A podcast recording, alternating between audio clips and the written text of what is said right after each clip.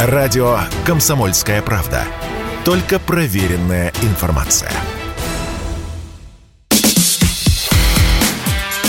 Диалоги на Радио КП. Беседуем с теми, кому есть что сказать. Здравствуйте, друзья. В студии радио «Комсомольская правда» Иван Панкин. Рядом со мной Дмитрий Стешин, военный корреспондент «Комсомольской правды». Дима, привет. Мы с тобой по долгу службы должны подвести итоги года. Ну, конечно, главная тема красной линии, как мы это любим называть, пойдет разговор о спецоперации. Итоги, конечно, года по спецоперации. И я хотел в хронологическом порядке начать, но вот сейчас мне вот перед эфиром появилось желание ходу тебя спросить про такое новое явление, которое возникло в нашей жизни и плотно вошло в наш обиход. Термин такой – пятисотые. Пятисотые – это люди, силовики, которые до этого служили себе, служили, в ус не дули, получали квартирки, на харчах государственных, казенных, как мы это называем, сидели себе преспокойненько. А тут спецоперация, бах, и они сразу отказались служить. И не нужно им это ничего. Многие, э, только доехав до фронта, сложили оружие и побежали в обратном направлении. В общем, ты этих историй знаешь побольше моего. Ну, ситуация полностью отражена в анекдоте старом про пожарных, когда товарищ рассказывает, что все было отлично. Тренажерный зал, бифштексы, вот, э, спишь целый день, но тут случился пожар. Поэтому он был вынужден да, уволиться. Скажи, пожалуйста. Я просто помню вот этот концепт очень давно, как реформировали нашу армию, чего мы хотели от армии. Мы хотели... С какого момента ты берешь? Ну, допустим, с 10-го. Да? С 10 года. Мы хотели, значит, чтобы у нас военный получал достойную зарплату. Мы хотели, чтобы требование, да, он был желание. социально защищен. Мы не хотели срочников несчастных с цыплячьими шеями в кирзовых сапогах, а чтобы, значит, вместо них были накачанные псы войны контрактники. Да? И вот мы по этим лекалам все сделали. И вот наша первая проверка действительно серьезной войной. Это первая настоящая война 21 века, э, масштабная, как пишут все аналитики, да это и так понятно. И они побежали летом. Вот. А, запятисотились массово. Причем а, там разные формы а, пятисотчения, наверное, были. Человек просто пропадает, да, перестает являться на какие-то совещания, вот, выполнять там свою работу в подразделении. Он где-то снял квартиру, благо там жилья пустого куча в Донецке, там, Луганске, и гасится там, да, появляется только за зарплатой. Вот. Кто-то бежал откровенно, но это я своими глазами видел, э, не секрет, с правобережья э, Днепра. Это был уже середина октября, уже было понятно, что там Ты не рассказывал, очень, да. не очень хорошо, да, их э, подвозили на джипах в кузовах э, с руками за спиной, уже с стяжками строительными стянутые, выгружали уже переодетые где-то на дачах, там дач немерено же по берегам Днепра, уже переодетые в какие-то, значит, дачные обноски. Но когда был принят закон первый о дезертирстве, об уклонении наверное, с мобилизацией сначала. И вот мне знакомые командиры начали рассказывать, как те, кто за пятисотился, стали, значит, осторожно ему позванивать и говорить, командир, а можно я вернусь обратно в подразделение? Вот. И я этого командира спрашиваю, ну, а ты что? Он говорит, ну, если человек как-то жестоко не накосячил, убегая, да, просто дурак, вот, я его, конечно, возьму. Я с него спрошу очень строго, да, но я его возьму. А вот а, мрази, их, говорит, среди пятисотых хватало. Вот таким я, говорит, отказывал. Пусть идут воевать, куда пошлют. Мотив какой у них в основном? Ну, не трусость, как я понимаю.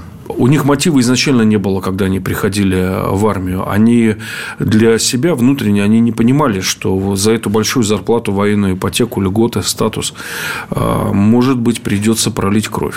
Они, может быть, думали, что до пенсии они не успеют кровь пролить, но все слишком быстро как-то. Но, тем не менее, вот у тех, кто, допустим, э, побросал оружие и побежали они, как я это сказал, назвал там э, в обратном направлении, у них какой конкретно мотив был? Я так понимаю, что это все-таки не трусость, это там, я не знаю, какая-то жалость, может быть, к соседям, еще что-нибудь. Не, я не думаю. Нет? Нет, нет. Это, я думаю, это личное сбережение своей шкуры, не а. более того. Это... Никакого заукраинства в этом бегстве не было. Таких людей реально много, но я не, тебе не призываю цифру называть. А вот скажи, а это действительно не... большое явление, такое глобальное или нет? Ну, или если, там если, если при, пришлось для его пресечения принять там специальный закон, вот, кажется, в конце лета, или я не, не помню, в начале. В начале. Да, да, да, Путин подписывал, да. да. Угу. То явление заметили на самом верху.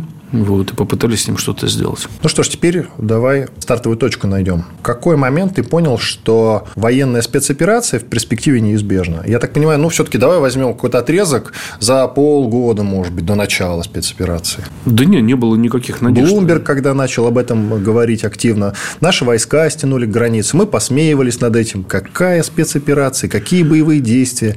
Не пойдет наше руководство на это? ну, вот что-то у меня ёкнуло, когда начались э, в приграничье непрекращающиеся учения наших войск, угу. да, мне уже что-то стало понятно. Я же не случайно приехал на Донбасс 1 февраля, оставив там трехдневную дочку на маму. Мама, кстати, ни разу не пожаловалась за все это время.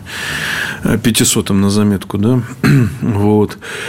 И, ну, ночь начала войны мне позвонил мой начальник в 5 утра и говорит, ты спишь? Война началась. Я говорю, а, а ты что? Говорю, не спишь. Спал я уже в располаге нашего батальона, там, на двухэтажных нарах. И мне Андрей Анатольевич Седов говорит, пиши заметку. Я говорю, ну, про что я буду писать? Говорю, все спят вокруг. Ну, все уже начали просыпаться, конечно, да. Вот. Ну, какую-то заметку, да, я написал по материалам сети интернет. И стало понятно, что сейчас мы выдвинемся куда-то. Быстро сформировали колонны. Я получил на свою машину номер. Я ехал в колонию. Да? И понеслось, да. У тебя тогда были какие-то теплые чувства по этому поводу? Или ты уже предугадывал, что нас ждет непростое время? Конечно, все это ждали. Вот, и оценка, забегая вперед, э, интересная от э, ребят, ополченцев, моих друзей, воюющих с 2014 года. Они, мне, вот, они меня провожали, мы последний раз встречались э, в середине ноября, я уезжал домой.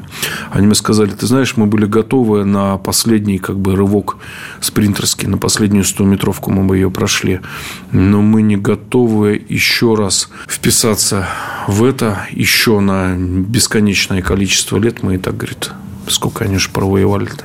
Скажи, пожалуйста, а когда сыпались вот э, с украинской стороны, скажем так, милитаристские заявления, я постоянно напоминаю, вот всем за украинцам, как ты это называешь, что главком ВСУ Залужный еще в сентябре месяце, за полгода до начала военной спецоперации, сказал в интервью, что да, я бы хотел на американском танке прокатиться по Красной площади и по Арбату. А потом был Зеленский в Мюнхене, который что-то там говорил про Будапештские соглашения, намекая на то, что верните нам ядерное оружие. Слава богу, этих дебилов забрали ядерное оружие. Вот как чувствовали. Я, кстати, я, кстати немножко изучал а, тему изъятия у Украины ядерного оружия. Последние же ядерные боеголовки в нарушение всех э, требований безопасности вывозили на самолетах. Они железнодорожным путем поняли, что они э, попробуют их задержать они уже создали э, род войск под ядерное оружие. Ты понимаешь? Вот, несмотря на Будапештский меморандум, о котором они нам сейчас так любят рассказывать, забрали, и, слава богу, одно из самых э, умных поступков, я считаю, Запада. Ельцинского проекта. Кстати, да, Запад очень они активно. Они подписали. Американ Буш старший там был, потом британский премьер, еще кто-то. И Штаты финансировали, да, вот эту ядерную демилитаризацию Украины. Вот, действительно, как чувствовали. Ну, так э, ядерное оружие оставалось бы только у России, а так было бы еще у Украины. Представляешь, какая угроза? Нафига им это было нужно? Они и тогда это поняли. Действительно. То есть, вот э, по поводу спецоперации, еще раз у тебя уточняю, ты все-таки осознал, что военная спецоперация, а ты мне неоднократно предсказывал, начала военного, ну, ты это называл словом из пяти букв, которое нам, к сожалению, назвать нельзя. Вот. И более того, ты мне еще один прогноз давал, что нас впереди ждет глобальная война. Первый твой прогноз сбылся, я напоминаю, по поводу спецоперации. Я надеюсь, что не сбудется второй по поводу глобальной войны. Так вот, в какой момент все-таки ты понял, что нас впереди ждет неприятные времена, скажем так, связанные с войной? Да я всегда к ним был готов. Я не знал, в каком это виде будет и как. Я могу сказать совершенно точно, когда я понял, что все пошло не так, как мы хотели. Вот-вот, это мой будущий вопрос. Давай, да. расскажи. Ну, где-то в июле. Я уехал. Полгода в... прошло? Да. Ты я... Только через полгода это осознал? Слушай, мы брали Мариуполь. Приписанный к батальону «Восток», мы брали Мариуполь, мы побеждали. Мы брали пленных десятками тысяч, ты понимаешь? А чего нам на вот этом локальном участке фронта думать э, о том, что все пошло как-то не так? Но человек на войне, а, а у него немножко тональное зрение. Он видит только то, что перед ним. Да? Вот, хотя и доходили со всех сторон новости. И звонили нам в располагу там друзья, знакомые плачущие танкисты, потерявшие все танки, всякое было. Особенно в марте. Неприятное. Вот. Но мы наступали, мы побеждали. А потом все забуксовало. Было взят Лисичанск, кажется, это была крайняя победа на тот момент. А потом в августе я проехал до Валуек, где базировались вертолетчики. Я с ними летал на, на пришиб, на штурмовку, в стреляющий Ми-8, который должен был поддержать огнем э, Нурсами.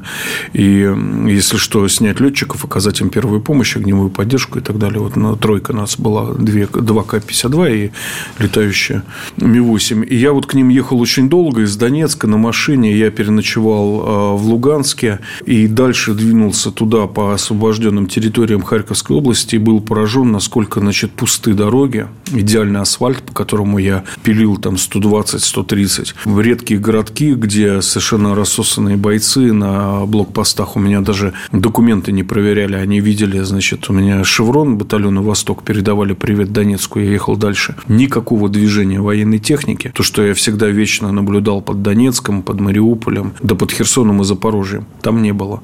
Там была оперативный вакуум, оперативная пустота. То есть, там не происходило ничего. Меня тогда это очень насторожило. Вот эта пустая бесконечная дорога, 300 или 400 километров я ехал один. И э, такая была еще одна зацепочка, что что-то как-то ну, не то. Мы потом оставили эти территории. Иван Панкин, Дмитрий Стешин, военный корреспондент «Комсомольской правды». Сделаем небольшой перерыв, после этого продолжим. Оставайтесь с нами. Диалоги на Радио КП. Беседуем с теми, кому есть что сказать. Продолжаем разговор. Иван Панкин. Это диалоги с Дмитрием Стешиным. Итоги года с военным корреспондентом «Комсомольской правды». У нас с тобой есть общий товарищ. Он работает в «Комсомольской правде». Он тоже за спецоперацию, прям всеми силами и душой. И меня удивило, так как он человек командировочный, постоянно ездит по стране, много чего видит, много все знает, был на Донбассе и так далее. Очень пропитан этой темой, как и ты, в общем-то. Не будем его в эфире называть. И меня очень удивило, что такой серьезный, в общем-то, опытный человек в какой-то момент был удивлен, что НАТО так сильно поддержала Украину. А для тебя это было неожиданностью? Нет. Нет. То есть я... ты сразу знал, что НАТО впряжется по черному? Да. И что раз мы выбрали самый худший вариант приведения Украины к разуму, да, возвращение русских земель, как Владимир Владимирович сказал, то вмешательство Запада неизбежно. И так оно и случилось. Да, мы сейчас воюем-то не с Украиной, по большому счету. А Украина – это вон, зайцы фарфоровые, на которых Запад тренируется воевать с Россией. И как мы покажемся в этой войне, а, извините, спецоперации, как мы ее закончим, священной операции, да, от этого будет зависеть, будет ли вторая серия. Как а... аналогии есть в истории Финская война. Зимняя, Зимняя война. война в 1939 году. Да. да, конечно. Она, слава богу, была короткая. В этом нам смысле повезло. И я напоминаю, что по большому счету мы хоть и победили, но получили-то неплохо получили неплохо. Ну, Финнов Энергейм почему подхватился за включать мир с Советским Союзом? Ему доложили, что еще две недели боевых действий такой интенсивности, и финская нация из-за убыли мужчин потеряет способность э, к самовоспроизводству. Скажи, пожалуйста, есть конкретный ответ на вопрос, почему же Запад реально так впрягся за Украину? Прям вот очень серьезно. Они отправляют туда баснословные бабки. Они отправляют туда э, не как в прошлые разы, там какое-то левое вооружение. Они хорошее вооружение туда отправляют. Уже дошло до Патриота. До этого были Хаймерсы, да много чего было.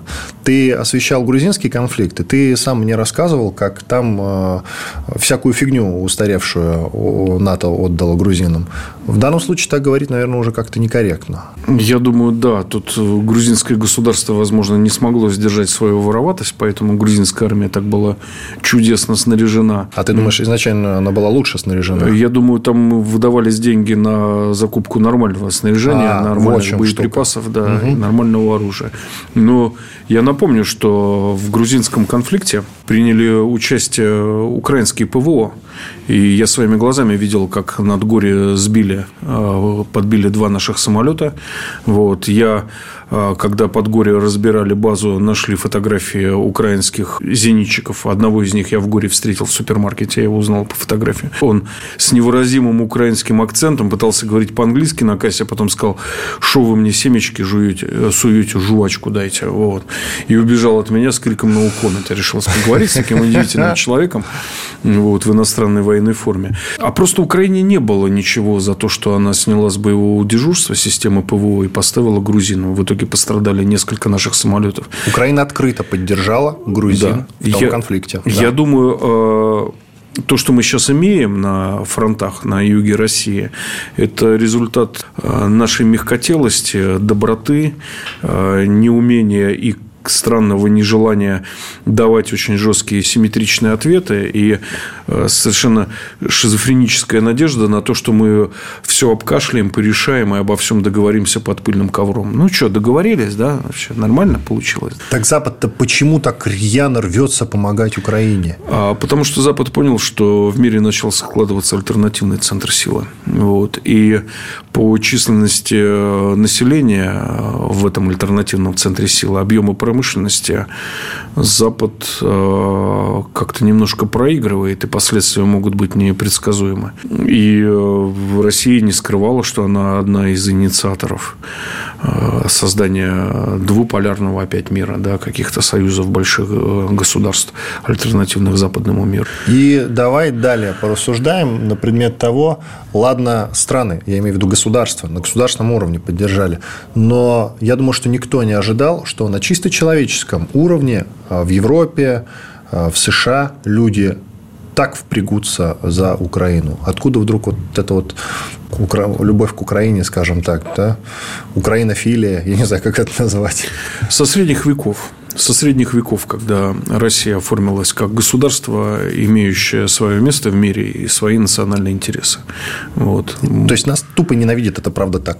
Просто за то, что мы есть. Не, не надо копаться в душе иностранца, надо, мне кажется, бить его по голове, пока он не, не полюбит Россию. Хороший иностранец мертвый иностранец, так что? Нет, э, хорошо избитый иностранец. Извините меня за грубые слова. Потрясающе вообще.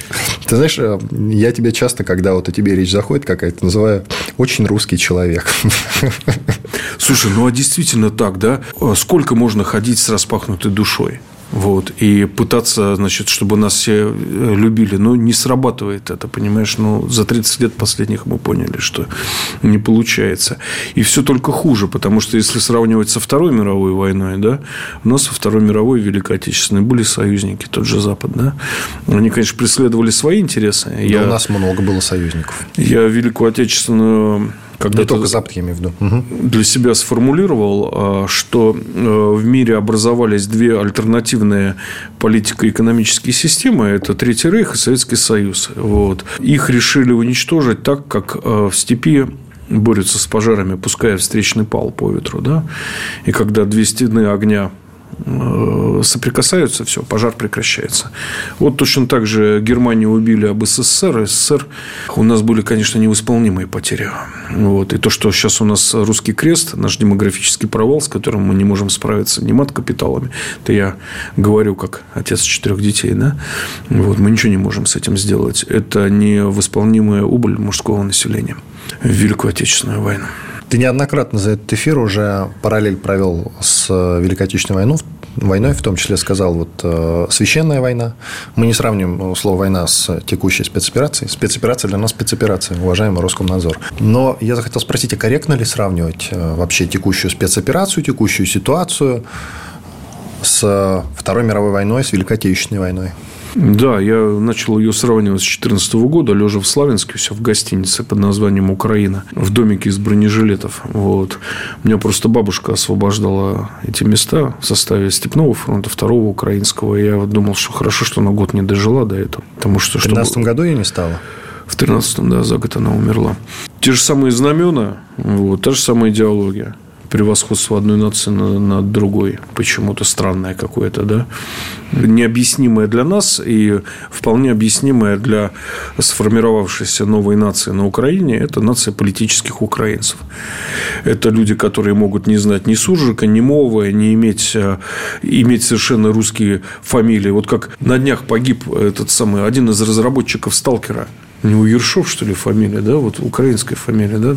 Русская. Да. Угу. Русская, да, да. Э, и мне потом уже написали, что с 2014 года он призывал убивать русню, пошел добровольцем. Вот. А я, парадокс, я его в 2006, когда я работал в Чернобыльской зоне, жил там нелегально. Я его встретил в Припяти, он там ходил с картой, э, делал съемку. Ну, он э, прорисовывал локации в «Сталкере». Кордоны и Янтарь, вот две локации. Извини, ты имеешь в виду видеоигру?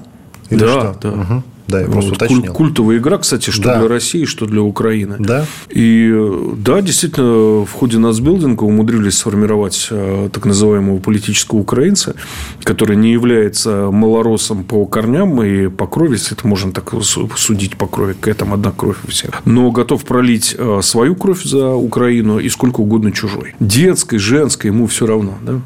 Мы с украинцами один народ-братский народ. Ты согласен с этим? Владимир Путин так говорит. Я в утреннем эфире вместе со своим соведущим Игорем Виттелем, э, ты знаешь, мы с ним начали дискутировать на этот счет, но пришли к выводу, что все-таки вряд ли можно, особенно сейчас, нас называть братскими народами и одним народом точно. Это мне так кажется, это имхо, так как говорится, мое личное мнение. А ты что скажешь? Не, мы остались братским народом. Только у нас э, брата из колыбельки головы вниз выронили когда-то, а мы не подхватили. Да? Мы должны были его подхватить когда-то.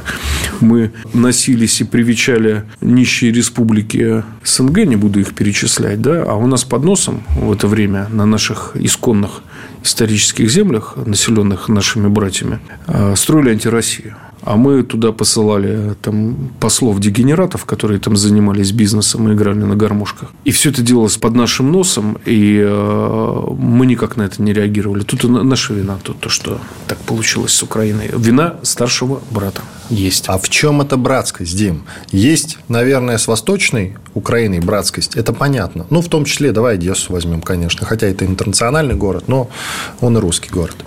А что касается центральной Украины, особенно западной, тут вообще все понятно. В чем братскость-то? Вот как ты ее понимаешь, братскость? Братскость. Старший брат отвечает за младшего. Вот мой младший брат Вася, он до сих пор вспоминает момент педагогический. Мы с ним поехали в лес, и я ему, значит, сказал, Вася, ты возьми нож, у меня нет тут ножа под рукой. И мы достали консервы, я говорю, а чем мы будем открывать? Ты, брат, стал вспоминать, как а, в передаче «Что, где, когда» терли, стирали края банки, об камень, там камней хватало, это был карельский перешеек. Я говорю, ну ты попробуй пока банку открывать, я пойду бересты нарву. Достал нож, конечно, я взял с собой второй нож. Брат уже открыл банку, их еще оставалось три штуки. Вот он так в растерянности смотрит, у него, значит, руки уже отваливаются, да, представляешь, стереть за край с банки об камень. Я достал нож, говорю, попробуй вот этим теперь ножом. Много раз он вспоминал эту историю, он говорит, я запомнил тогда на всю жизнь вот этот урок. Я просто привел пример братского воспитания, да, ответственности старшего за младшего и э, за будущее младшего, ты понимаешь? Что и в какой момент пошло не так, обсудим уже в третьей части. Иван Панкин и военный корреспондент «Комсомольской правды» Дмитрий Стешин. После полезной рекламы и хороших новостей вернемся и продолжим. Оставайтесь с нами. Диалоги на Радио КП. Беседуем с теми, кому есть что сказать. Иван Панкин в студии радио «Комсомольская правда». Мы продолжаем. Рядом со мной Дмитрий Стешин, военный корреспондент «Комсомольской правды». Я задал в конце второй части вопрос, что и в какой момент в отношениях между нашими странами, с Украиной я имею в виду, пошло не так. Вот что и в какой момент, как ты считаешь? Причины не так были синтетичны. Сейчас мы видим, то, что мы видим, это столкновение рыхлого многонационального государства, не особо объединенного в общей идеи, с жестким автократическим национальным. Пусть там нация искусственная, выращенная, не знаю, там в пробирках Австро-Венгрии когда-то, усиленная коренение организации э, при большевиках 20-30-х годов, ну, вот закрепленная сейчас. Вот, и мы не особо-то вывозим это противостояние. Наши пути разошлись. А в России был взят курс на многонационалочку, на синтетическую нацию россиянин. Слово «русский», если ты помнишь, много лет было. Запрещено реально, это смешно. Реально запрещено. В какой, в каком году его разрешили? Напомни, пожалуйста. Ведь действительно, ну, точно все нулевые было запрещено. Я потом об этом узнал, я офигел. Это как так-то, блин? Да чуть ли не пару лет назад. Все как-то так отпустило. Смешно. Что нам нужно было делать-то с Украиной? Создавать, кормить русские партии. С такими же уличными боевиками, как у бандеровца. Там были бодрые ребята, да, которые могли контролировать улицу или, по крайней мере, не давать спуска на улице. Но у нас как можно было там создавать русские партии, если слово «русский» было табуировано. Русских не было. Был многонациональный народ, россияне. Вот и все. Вот на этом этапе мы и проиграли. Ну, еще там был момент, с которым я сталкивался в душевных разговорах. Еще на тот момент это было возможно с майдановцами. И в душевных разговорах со смагарами а, белорусскими, когда работал на белорусской. Они мне говорили, а мы не хотим, чтобы к нам приезжали десятками миллионов граждане из Средней Азии. Нам вот, вот хорошо без них. Да? И вот как только мы э, к вам присоединимся, сразу же все это и начнется. А мы вот этого не хотим. И мне нечего было им сказать в ответ. Что и в какой момент э, в спецоперации пошло не так? Или это до спецоперации произошло? Сразу же все пошло не так. Невозможно в этом столкновении. Оно было ущербно изначально на стадии планирования. Мы, а, по сути, замышляли полицейскую операцию по принуждению. Стремительную. Стремительную. И как, ориентировались, как... что меня смешит до сих пор на встречу с цветами. Я не военный человек, извини, что тебя перебиваю. Вот, я не военный человек, да? Но на 8 лет опоздали. С цветами они завяли, понимаешь? Дело даже не в этом. Я не военный человек. Я понимаю, что всегда надо ставку делать на худший сценарий, на худшее Конечно. развитие событий. Вот. Поэтому кто и как планировал эту спецоперацию, для меня загадка. Я хотел бы, чтобы их показали нам, действительно, этих людей. Цветы, венки э, подзавяли за 8 лет. Вот. Цветы а, превратились в венки. Да, к сожалению. Мы пытались провести полицейскую операцию против страны, которая а, повела против нас тотальную войну. Вот и все. Совершенно было понятно нам, вот этим, да, окопным или диванным аналитикам, вот этим, как нас любят называть, я знаю, я знаю, кто это нас называет, и так, и откуда пошло это, военкрысы. Вот. Это тебя называют диванным аналитиком? Ну, я военкрыса. Меня военкрысы называют. Это кто? И Коца называют военкрысы и так далее. А кто, кто, кто? Я думаю, это люди, которым так сказали писать те, кто ответственны были за планирование священной военной операции. Вот. Ясно. Просто, ну, я не знаю, как можно назвать. Не там... слышал такое выражение? Нет? Ну, что-то слышал. Просто я не думаю, как можно называть э, военкрысами или диванными экспертами людей, которые на фронте провели последние 8 лет и до этого видели кучу фронтов самых разнообразных. Да, и Для меня загадка пишут, что вот я мало на фронте бываю и так далее. Ну, смешно. Понятно. Ты хоть и коротко сказал, в какой момент ты э, сообразил, что похоже все будет не так, как мы хотели. Но когда ты понял, что это надолго? Прям надолго. Наверное, уже в марте. А, сразу? Да. Я просто... Мы просто же... Э, давай смотри, да. напомним нашим слушателям, что где-то в июне ты уже осознал, что все идет как-то не по плану, а то, что это на годы, получается, ну, или надолго, ты осознал значительно раньше, в марте. Нет, в марте я понял, что все не по плану, а то, что это на годы, наверное, к середине лета. И возникает закономерный вопрос. Как надолго, по твоему мнению, все это затянется?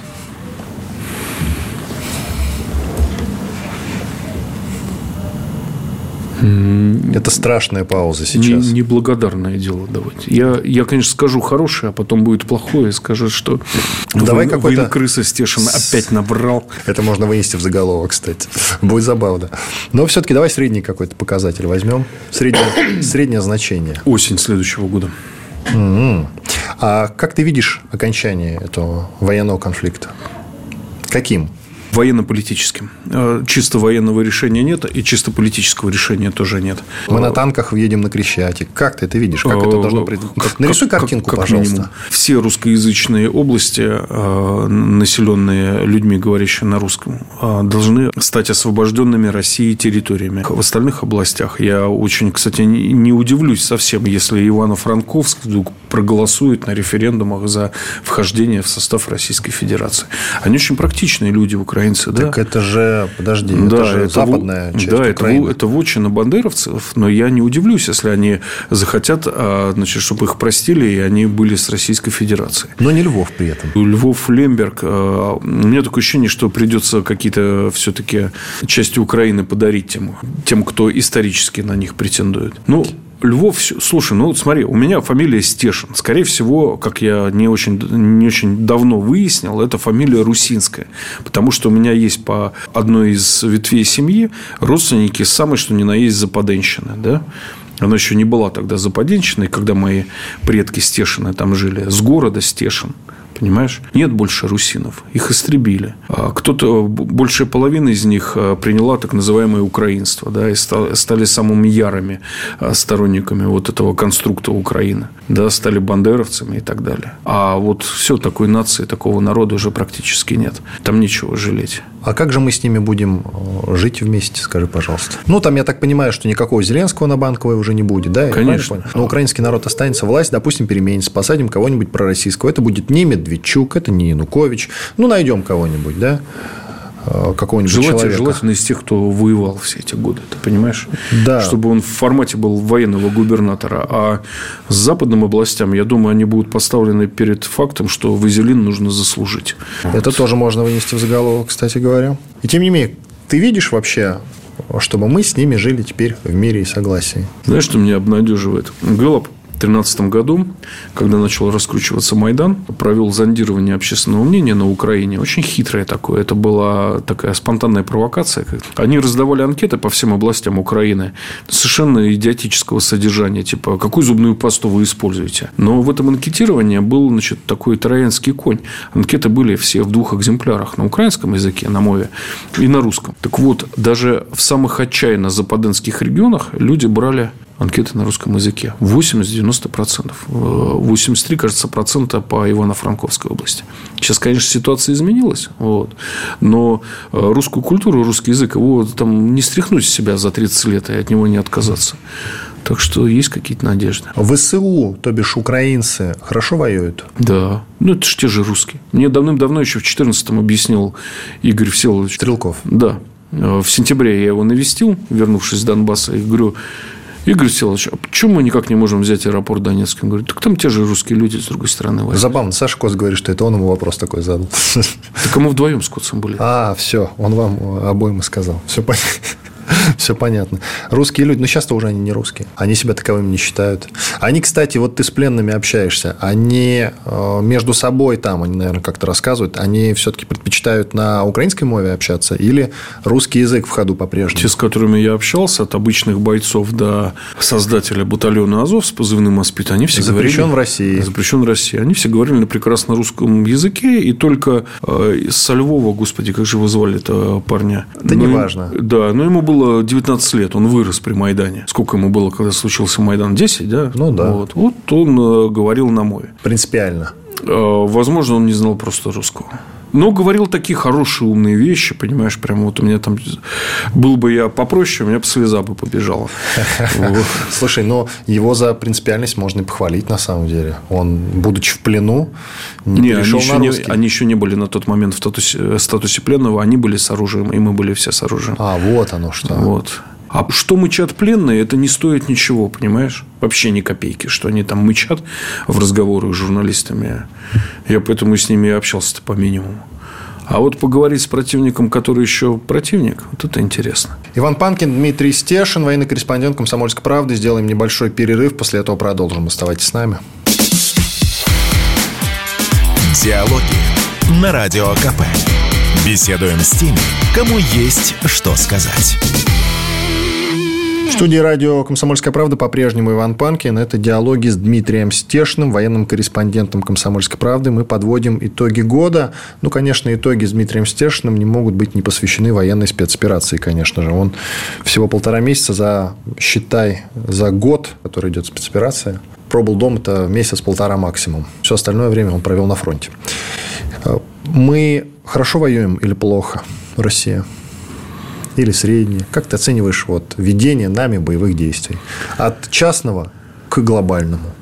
Ты знаешь, я три месяца, что ли, спал на полу в располаге. Слева от меня э, спал админ, совершенно легендарный человек, э, спецназа. Это позывной админ. Админ, да, вы его знаете, наверное, по телеграмму. Человек, прошедший ЧВК, все возможные военные конфликты, с уже, к сожалению, подорванным здоровьем войной. Мы делились таблетками перед сном по вечерам разными. Вот. И админ сказал мне такую фразу, что есть военные, а есть воюющие. Это не одни и те же люди.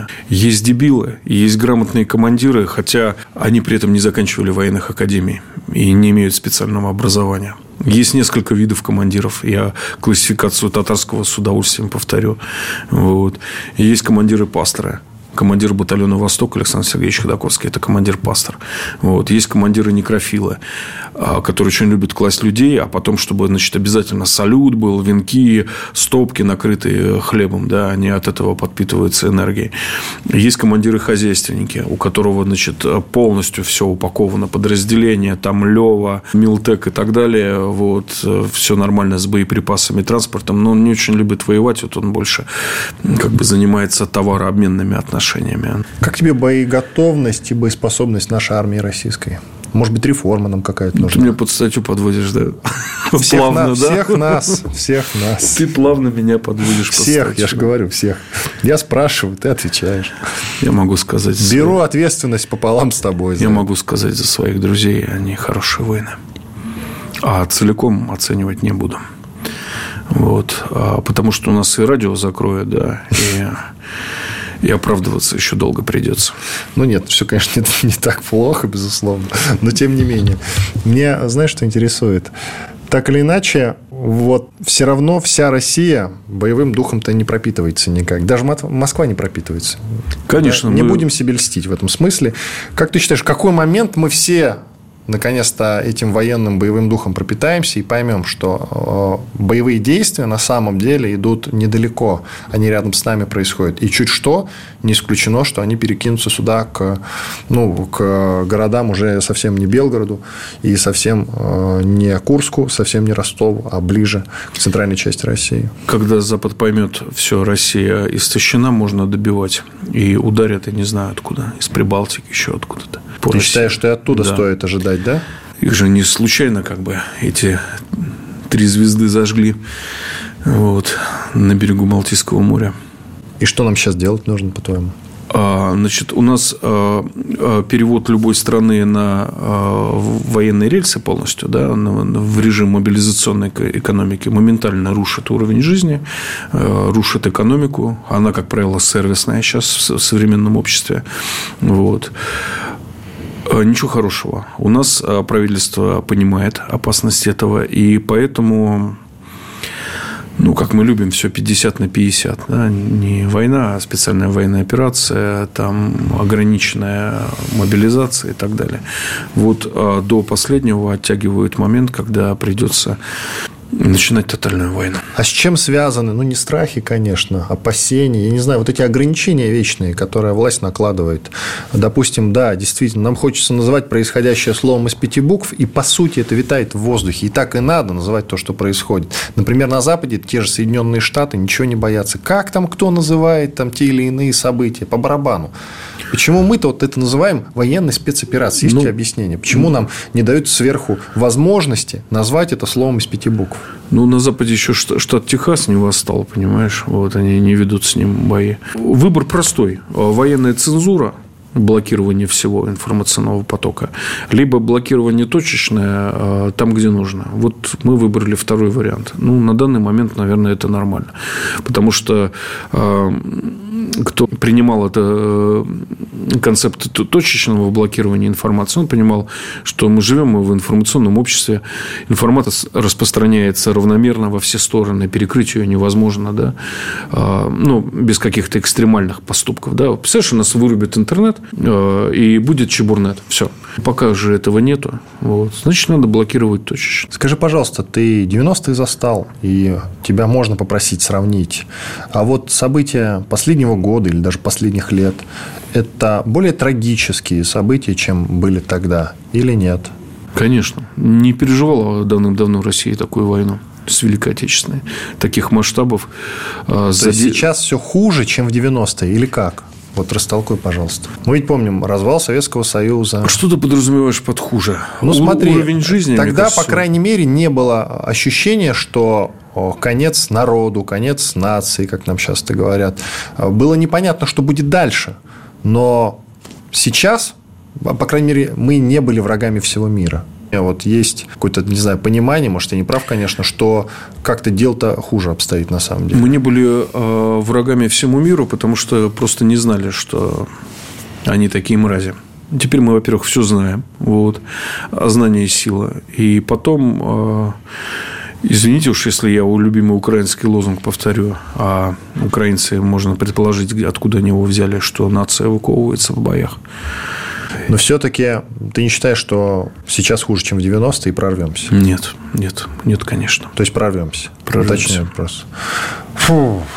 Иван Панкин и Дмитрий Стешин, военный корреспондент «Комсомольской правды», были здесь, остались довольны. Хотя, я не знаю, Дим, ты остался доволен? Чем, разговором? Ну да. Может быть, ты в печали по этому поводу. Прорвемся. Хороший финал, мне кажется. Да. Спасибо. Диалоги на Радио КП. Беседуем с теми, кому есть что сказать.